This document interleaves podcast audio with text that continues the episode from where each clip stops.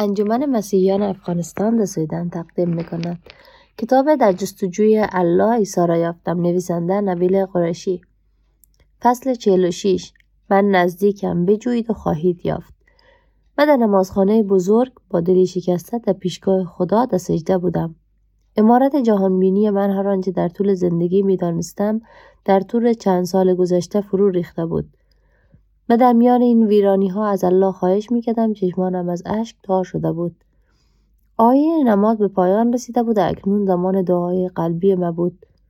خواهش می کنم ای خدای همه توانا بگو تو کیستی و تو را و تنها تو را می جویم. تنها تو می توانی مرا برهانی.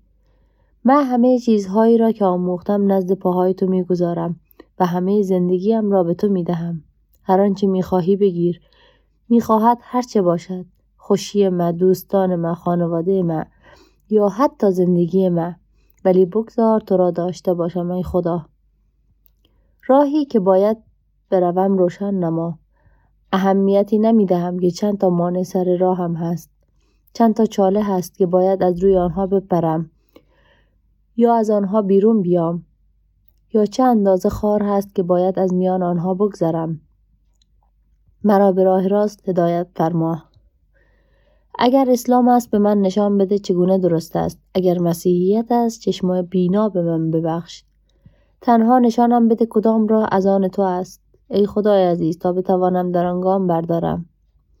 خدای عزیز می‌دانم که تو می‌توانی دعای مرا بشنوی. می‌دانم که تو آنجا هستی و گوشهای تو کر نیست که سخنان مرا نشنود. خود را از میان من پنهان نکن. تو پیش از این مرا با رویاها راهنمایی کردی. تو در خواب به پدرم از آینده خبر دادی.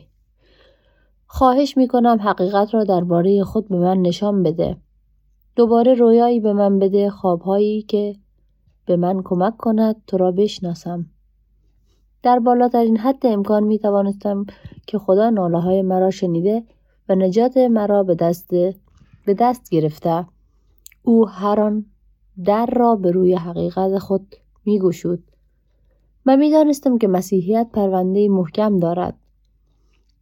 آن به من نشان داده بود که عیسی تاریخی ادعای خدا بودن کرد و سپس با مرگ روی صلیب و رستاخیز از مردگان آن را ثابت کرد اگر الله خودش برایم تایید می کرد که او به راستی خدای کتاب مقدس است عیسی را به عنوان خدا و خداونده خود می پذیرفتم ولی با دلواپسی همه امیدم این بود که الله خودش را در خدای اسلام آشکار کند.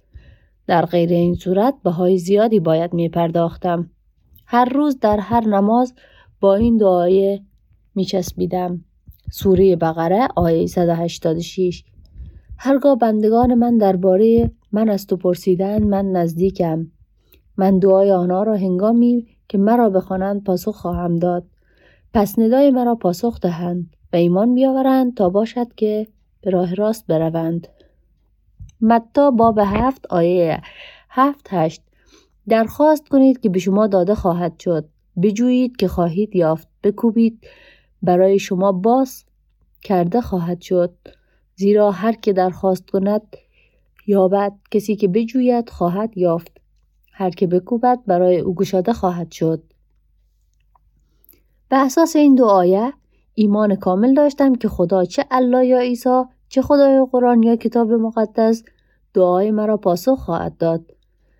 پرسش این بود که چه هنگام و اینکه آیا می توانستم تا آن هنگام رو در روی طوفان بیستم؟